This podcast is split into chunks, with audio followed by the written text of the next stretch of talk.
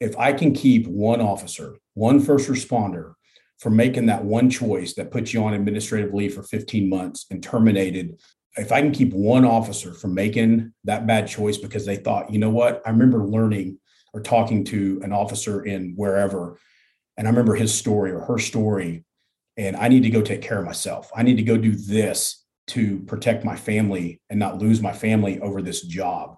A lot of people make this job their identity. And I did it. I was cop through and through. My dad was a cop. My son's a cop. My brother's on my police department. I mean, it's it's in our blood.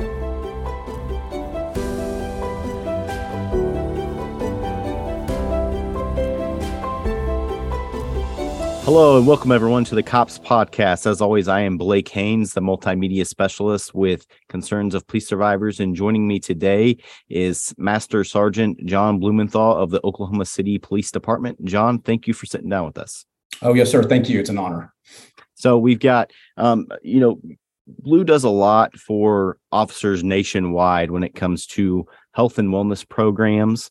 Um, you've kind of walked that path yourself as well. You are a coworker of Jeff Rominger and Matt Evans, who um, EOW is 831 2000. Um, so you've kind of full circled there, Blue. Can you kind of just kind of dive into that for us? So I got hired in um, August 1999 with the Oklahoma City Police Department. I had just gotten out of the uh, United States Marine Corps after serving four years active duty. Went through the academy, got off the FTO program in uh, May of 2000. Um, so I was solo probationary officer. That night, it was a Wednesday night. Uh, I came on to duty at 2130, 930. I worked 930 at night to 730 in the morning was my shift. Um, it was third shift. Worked out of the um, the downtown area. It was called Will Rogers Division. Then Jeff was uh, one of my sector partners.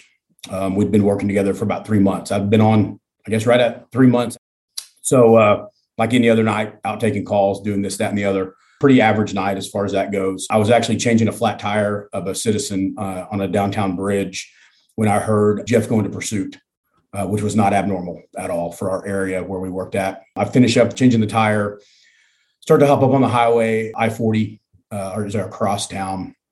And I hear Jeff heading northbound on May Avenue, which is approaching I 40. Uh, I got another partner behind me, actually in another separate car and um, Jeff enters the interstate going eastbound in the westbound lanes of I 40. Again, just another pursuit. He's on the off ramp entering the interstate, the wrong direction. They're, they're coming right at me. And I, uh, boy, I haven't said this in a very long time. Um, I swerved out of the way. I got out of the way. And that, that, that piece alone is a whole nother, whole nother part, but I swerved out of the way. The officer behind me also swerved out of the way. And we went um, eastbound and the westbound lanes of I 40. It was 301 in the morning, very little traffic out. We were driving some pretty old cars then, didn't really think anything about it, but we're in pursuit of these bad guys. Uh, we did not know that Trooper Matt Evans with the Oklahoma Highway Patrol was actually coming westbound in the westbound lanes, going to help another trooper uh, on the west side of the metro. We did not have the same radios, couldn't check each other's radios at that time, nothing like that. Um, we didn't know that he was coming at us. He didn't know that we were coming at him. And we were traveling at a very high rate of speed. Jeff actually clipped a semi that was coming at us. And then Trooper Evans' car, Jeff's car, and the suspect car all collided, making a giant fireball. Uh, myself and the other officer skidded to a stop, ran up to the to the scene, which was that all the vehicles were completely engulfed in flames. We actually didn't know that Trooper Evans was even in the crash at the time we, we really didn't know what happened. We watched it. It was obviously very overwhelming situation. I was 23 years old when Matt and Jeff were killed. I'm now 47. Ran up, tried to administer first aid to everybody. Jeff, we got Jeff out of the car with the assistance of the Oklahoma City Fire Department. It looked, it was bad. It was real bad. Matt, unfortunately, he did perish in the fire uh, inside of his uh, patrol vehicle, and the suspects were also killed. So, four people killed, in, in the accident itself. Jeff was actually pronounced at OU Medical Center. And um, that's kind of how my story started. It was a uh, very long day, very long night. We were ordered to go back to our uh, briefing station. It was into the early morning hours now. It was all over the news, of course, and everything. My son was uh, oof, one year old. Yeah, one year old. He's 20, almost 24 now. That was my, my one of my sons. I'd been married for about a year, I guess, at the time. My dad was also a police officer, uh, so I'm a cops kid myself. Um, I remember my dad showing up at the police station that morning, which he was on day shift, and I was like, "What are you What are you doing here?" And he said the major called me. Him and my major at the time played golf together, and I'm like, "Why is my dad here?" And major said, "You're not driving home. Uh, your dad's taking you home." And I was like, like a kid again. I go home. My wife knew nothing about what was going on other than what she'd seen on the news. I get home. I go to what is known now as the magic chair. Uh, I'm not, not going to lie. I cracked open a bottle and I sat there and just I started drinking my day away. I like I said, I've been on three months. Uh, this was uh, a very unique situation. Thank God this that has not happened here since then with two officers, two separate agencies uh, being killed on the same call. Um, but that's kind of where my story started. It was um, went downhill from there. I was divorced very shortly after that. I did come back to work the next week, like we all did. The department, and I don't blame anybody, back then the department didn't really know what to do with us. We actually got sent to go see Dr. Kathy Thomas in Stillwater, Oklahoma, a few weeks later. And she knows this. Um, we did not like each other. uh, I did not want to go to this debrief. We were voluntold. We were going to this debrief in Stillwater with some some lady who wasn't a cop ever, and she was going to help us. This thing called a debrief. It was um, back then things were a lot different. And again, I don't I don't blame anybody for what did or did not occur. It was just different then. But we went to Stillwater. We attempted a debrief. It, it, it didn't it didn't go well. I'm just going to say we um, we debriefed ourselves at night in the uh, in the hotel bar, um, and we went right back to work. It, it, wasn't fun looking back. It was there was a lot of sitting behind buildings crying. There was a lot of um, emotions on calls that probably shouldn't have been there. A lot of bad choices that went on for years, years and years. A lot of bad choices. A lot of lack of coping skills. A lot of self medication with uh, alcohol and sleeping pills. And that's that's kind of where my story started at. So taking it from there, where are you today?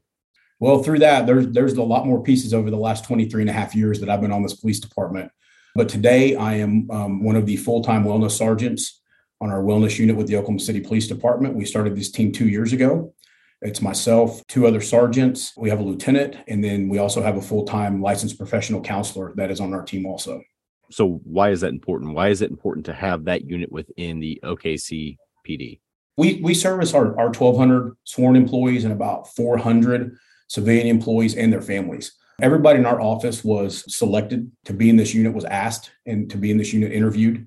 We all have our own stories, officer involved shootings, fatality accidents. Between the four of us, we we pretty much cover just about everything that um, good and bad that you could do as an officer. I've been in trouble on this police department. I've been I actually was terminated at one point in uh, 2008. So I've I've done a lot of a lot of bad choices which I own. But I do this to help people. I, I don't want somebody to have to go through what I went through to become resilient, to understand that counseling's okay, to understand that being a human being is normal, um, and to to get the help when you need it. You know, the bucket can only get so full before it it's going to overflow. And what that looks like for everybody is different. It can come out at home, it can come out at work, it comes out on your loved ones, your children.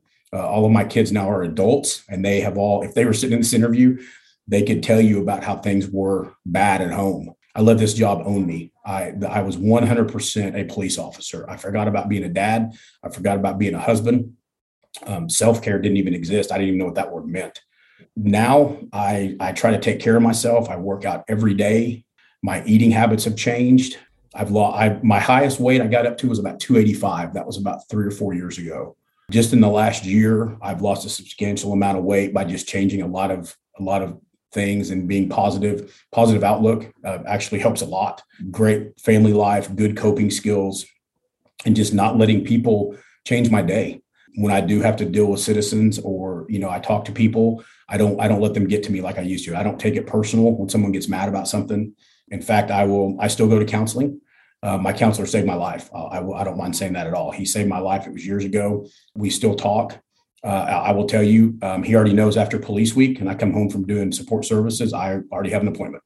Some of the stuff we do is pretty heavy as peers and working with the concerns of police survivors and talking and, and dealing with officers around the country. Um, we also need to take care of ourselves as as peer support and support services. And what does it take for an officer or an individual to do some of that self identification? So say, okay, you know, this event happened and you know, you, I'm sure, you know, affects it affects everybody differently, like you were saying, right? So what does it take for that individual to be like, okay, it's time. I've got to I've got to do something. That's a great question. Normally, what we see around the country is the officer doesn't see it. It's sometimes a coworker, it could be a supervisor, but more than that, it's usually your family. It's the the the support system that you have at home is usually who gets the brunt end of this job. Your spouse, who you don't want to listen to when they tell you that you're being an a-hole. You know that you're saying inappropriate things around family functions or you're completely disassociated and you sit in that magic chair or you you get home from work and you want nothing to do with the kids you want nothing to do with your spouse that's normally who sees it first. I, I didn't see it at all. Um, it took more than one person to tell me how i was acting and it took years. I'm talking like 15 years. Trauma doesn't have an expiration um, it doesn't matter when your trauma happened in this job trauma keeps it, it just reoccurs it's cumulative it keeps building up um, sometimes people can uh, they don't feel normal um, I say, you know, I forgot who I was before I got on this police department. And that's where I wanted to get back to. I wanted to get back to being John Blumenthal, not Sergeant Blumenthal, not the motor officer, not the undercover guy. I just wanted to be myself. Um, it's a process. It's definitely a marathon. It's not a sprint. We don't get messed up overnight, and we're not going to get fixed overnight either. And you have to be able to prepare yourself to put in the time. It's like trying to lose weight it's not going to happen overnight. You've got to put the time into it, just like mental health. You've got to put the time into it and accept. And it's hard. You have to accept your downfalls. You have to be vulnerable. You have to be ready to go talk um, about what has happened, what you've seen, smell, and touched. Because as human beings, some of the stuff we do, it's it's not normal. People say you can normalize that. No, some of the stuff you can't. We see the worst of the worst. We see what human beings do to each other, and and it's at some point you start to question your faith you start to question why am I doing this? Am I really making a difference with this one arrest or this one DUI stop or this one ticket? You know, what am I doing out here when I feel like society doesn't doesn't like us? They don't care. Well, they do care. It's just the the minority that's talking right now um, are the loudest, and sometimes we forget why we took this job, which is to help people. And that's our unit in the wellness unit here uh, and peer support across the country, you know, our, our, our main focus is our officers. We want them happy and healthy to go out to the streets to help our citizens and serve our communities. So you're an officer or you're that spouse or you're a child or, you know, what have you. It's not always the easiest thing to approach somebody that you can see is, you know, having some of these these effects that are that they're going through day to day to day how do you encourage or what are some tips that you can provide to say hey you know have that individual be able to approach you know an officer and say hey this is what i'm seeing. One of the things i found and this was actually through cops through uh, co-workers retreat which i started going to i think in 2015 i think.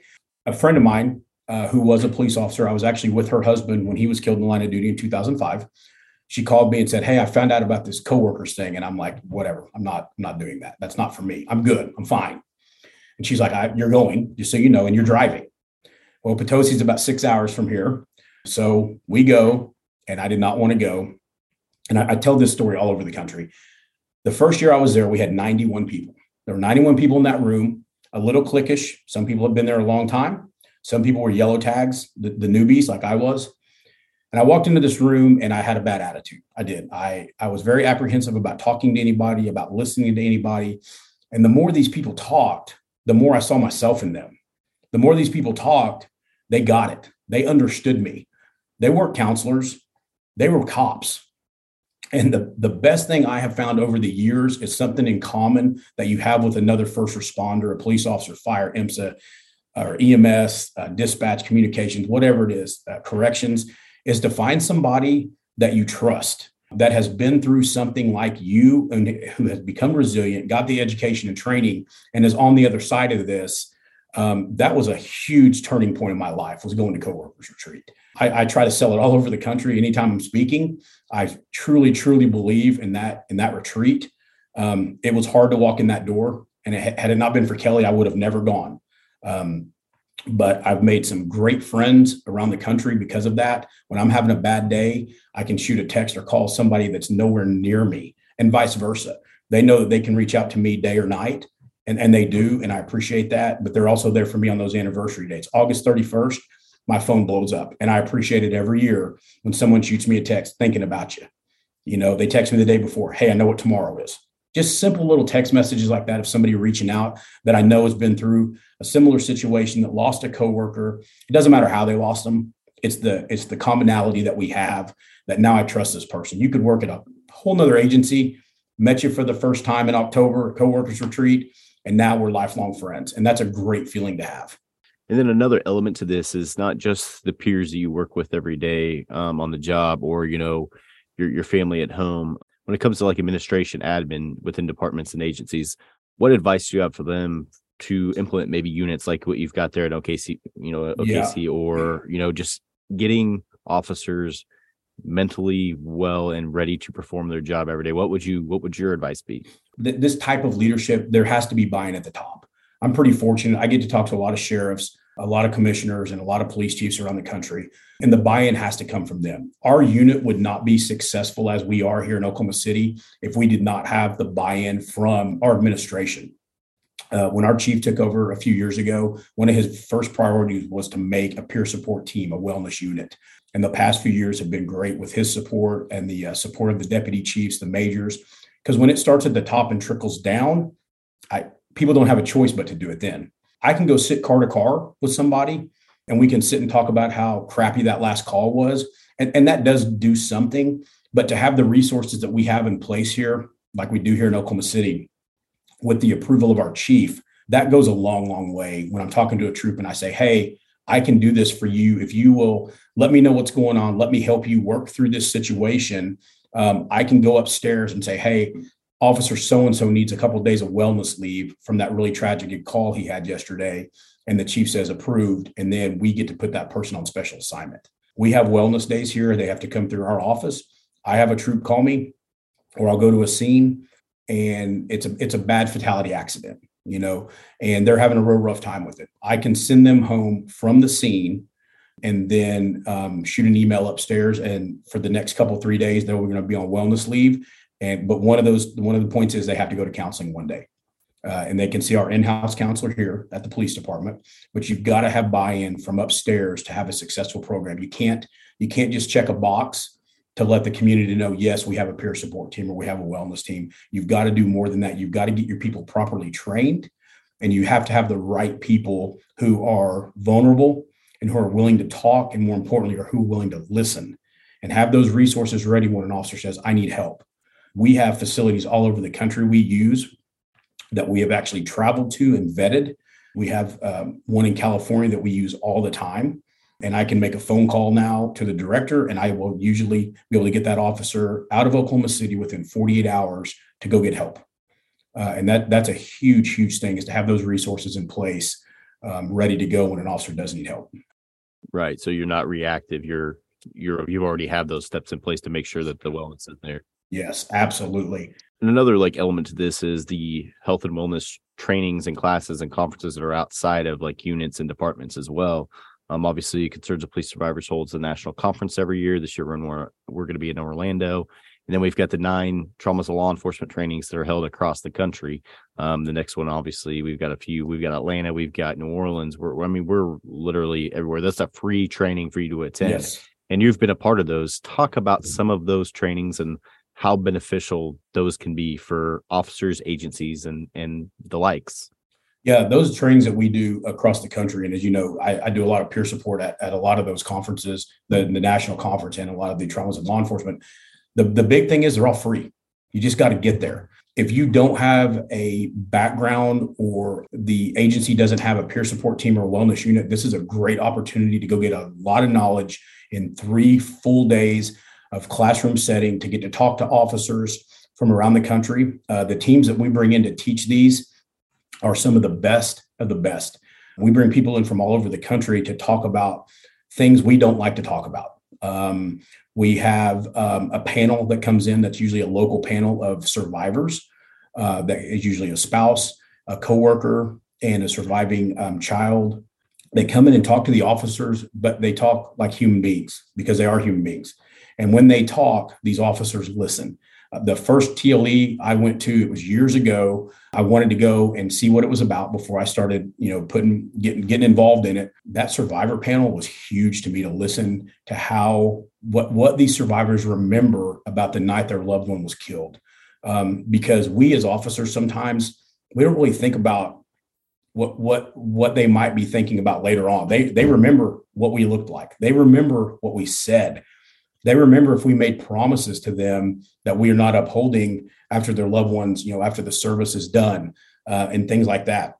They're extremely impactful. It's a lot of information. It's good, good, valid information that can really help out your agency. But not only your agency, it's going to help you.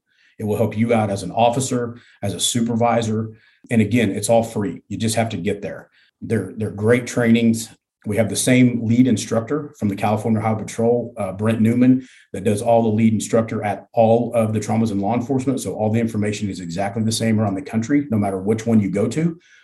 The great thing about it is we get to meet people from everywhere. They're regional. So we have people, when I was in Rhode Island, I think it was last year, we had people from all over the Northeast come in. Um, Sacramento last year, we had people from Nevada and down south, and I mean, all over Utah, up north it's just it's really neat to get to talk to these people and these officers and supervisors from around the country and see what's working see what's not working. That's the information you're going to gain from going to traumas and law enforcement. The national conference is absolutely amazing. Uh, great speakers from all over the country come in. Again we have support services there that is provided by the warriors rest foundation. We have a team come in from all over the country. The counselors that we that we bring in are all vetted counselors. They deal with trauma and first responders that is their that is their job. They are very very good at it. There's nothing you're going to say that they probably haven't heard or that we can't find a resource for. Uh, even in your local area as we travel the country we're really good at finding resources around the country in your local area. You've been through the trainings right? You've been through the process through your career through your life and you've seen it firsthand and you've developed all this knowledge from firsthand experience right? Why is it important for you to then pass on that knowledge and do these trainings and give back to the law enforcement community and the element that you do? I feel like if I kept the good and the bad to myself, that somebody else could potentially take that path. If I can keep one officer, one first responder from making that one choice that puts you on administrative leave for 15 months and terminated for 13 months and being arrested by your own agency and going to jail and being blasted all over the internet and the national news. If I can keep one officer from making that bad choice because they thought, you know what, I remember learning or talking to an officer in wherever, and I remember his story or her story, and I need to go take care of myself. I need to go do this to protect my family and not lose my family over this job. A lot of people make this job their identity, and I did it. I was cop through and through. My dad was a cop. My son's a cop. My brother's on my police department. I mean, it's it's in our blood. Um, but I have to remember and remind myself sometimes that this is what I do. This is not who I am. You know, I am a dad. I am a husband. I'm a brother. I'm a son. For a long time, I was a little league wrestling coach and a baseball coach. I have to remind myself sometimes that this job is great. I love this job. I've been doing it a really long time. But the hard piece for me back then was going home. The job was easy. Like there wasn't a lot you could throw at me that I couldn't take care of on the streets. But going home and trying to be a good husband and a good father, I failed miserably. I failed miserably at it. I just, I like to help people. It helps me to share my story, which I am very blessed to get to travel with the concerns of police survivors, with Warriors Rest, with my own department, and teaching and passing this knowledge along. You know, the sign of a good leader is to find the next leader. And I truly believe that. Even when I was a field training officer, I would try to pass along all the knowledge I possibly could because I know that I'm not going to be a police officer forever. I know that that day is coming. Uh, could be sooner than later. Um, but I love this job. And the best thing I can do for my police department and for these other agencies is to pass along the knowledge that helped me get through all these traumatic events that I've gone through over the last 24 years. So I'm an officer. I am showing every signs that says he needs to go talk to somebody. He needs to go to some of these trainings. We need to get to him before he's not, he's no longer here. Right what is your pitch? What are you telling me? What is your approach to me to get me to go? So first, I'm going to uh, I'm going to figure out what what situation are you in? Are you in trouble? What have you seen? What have you done?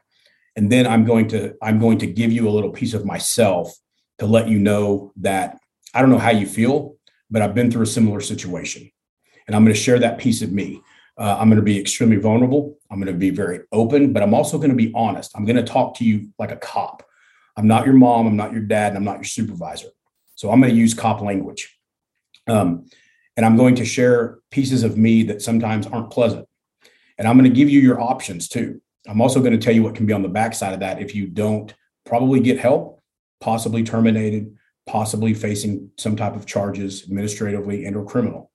Uh, but I'm going to be very honest and open with you, and I'm going to share everything that I can that I think will help you. Now, with that being said, if you're not ready for help, I can't help you. And that's a lot of the things I run into around the country and within my own agency, unfortunately, is people don't know or realize that they need help. They think they're fine. Their, their ego is in the way, basically. Their ego gets in the way, this tough guy mentality. Um, so until you are ready for help, um, I will help you. But if, if you can't, if you if you're not ready to get help, I can talk to you and I can give you resources, but you're the one that has to make the the move and the final call to say i'm ready. I'm ready to go get help. Um, we're starting to slowly change that narrative which is great. Um, I, it, it, still happens though and in my within my own agency people call i give them i give them the resource and next thing i know they're in trouble. Um, as long as i know i've tried as long as i know i've done everything that i can to help you the ball is in your court now you have to decide if you're ready to get help and sometimes people do wait too long, unfortunately. Um, when people do get in trouble, I'm still going to give you resources. Um, I very rarely ever know what you did unless you tell me, and I don't ask. Um, I very rarely know what your situation is unless you're within my agency, but I, I will still try to help you uh, and get you resources in your community. There's a few terms that we hear all the time. You actually hit on one that I wanted you to kind of talk about. You don't have to explain to me what that acronym is. Uh, just, uh, just kind of talk about is it normal? Is it what what does fine mean? Like what what are some of those keys that you're looking for to kind of identify or maybe you know look into that kind of stuff for with your agency? Yeah, when someone says they're fine, um, there's something going on. They they're they're normally maybe borderline to ask for help. And as you get to know people, of course, you get to know their demeanor, you get to know their how they talk and how they act and things like that. Um, you can usually tell if somebody knocks on my door at my office and I can tell by the way they walk in if they want to close that door or not. I can usually tell when I get out to a call, I look for certain signs, someone standing off by themselves, you know, somebody not engaging and actually handling the call. But it's it's body language. It's just like watching a citizen when you're approaching them. It's it's body language with us too. Or and it's the the, disassociation from, you know, you walk into a roll call or lineup room and someone's sitting by themselves. That's we don't sit like that. We sit with our with our partners, with our coworkers, with our buddies so it's the same as just reading people, but you have to be you have to be able to do that by not worrying about yourself. You have to be able to do that, and that's where that training education comes in. You have to be able to um, sit and listen to people. You you you want to listen um, to listen, not to respond. And we're not very good at that as cops because we're fixers. We want to go in and fix something immediately. We want to fix that domestic. We want to fix whatever your your problem is when you call us and unfortunately, we're not very good at trying to fix ourselves because we're trying to take care of everyone else. And some, and I've actually heard someone yesterday actually said, I think it's kind of selfish, this word self-care. I said, please explain that to me. You know, I'm gone all day. I come home. I need to be with my family. I need to be with my kids. I need to be with my wife, my spouse, my partner. I said, that's that's good. That's valid. But if you're not healthy, what really are you doing at home? Are you outside playing catch? Are you outside riding bikes? Are you sitting in the magic chair flipping through channels? Are you on your phone with your buddy? Are you playing games? You know, you're on social media. So that self-care piece is extremely important. And everybody's self-care looks different. You don't have to go out and run a marathon for self-care. You don't have to go lift a thousand pounds to have self-care. It's whatever you do to keep yourself grounded um, and to maintain some type of mental and physical healthiness is can be your self-care. But you've got to be willing to uh, understand that you need that for yourself and it's not being selfish at all. Uh, it's taking care of you so that you can take care of others. That was kind of the last point i wanted to kind of have you touch on there uh, blue. I I really appreciate you taking the time to sit down and kind of go over, you know, the health and wellness aspect of law enforcement and what that looks like, not only for somebody who's going in to train, maybe that mental health professional, but somebody who's walked that path and really full circle here now with your um, with what you've got going on. So thank you for sitting down with us. Oh, absolutely. It was an honor and a pleasure. I appreciate you uh, allowing me uh, to share these pieces of me. I hope that uh, somewhere down the road this does help somebody. And I really, my last thing is, is I want everybody to know that you're not alone. You, you're not weird. You're not different. You're not special. But you are definitely not alone. Uh, reach out to the concerns of police survivors. Reach out to the Warriors Rest Foundation or within your own community and your own agency as always, uh, thank you all for tuning in. And you can find us um, online at concernsofpolicesurvivors.org or give us a call here at the national office at 573 346 4911.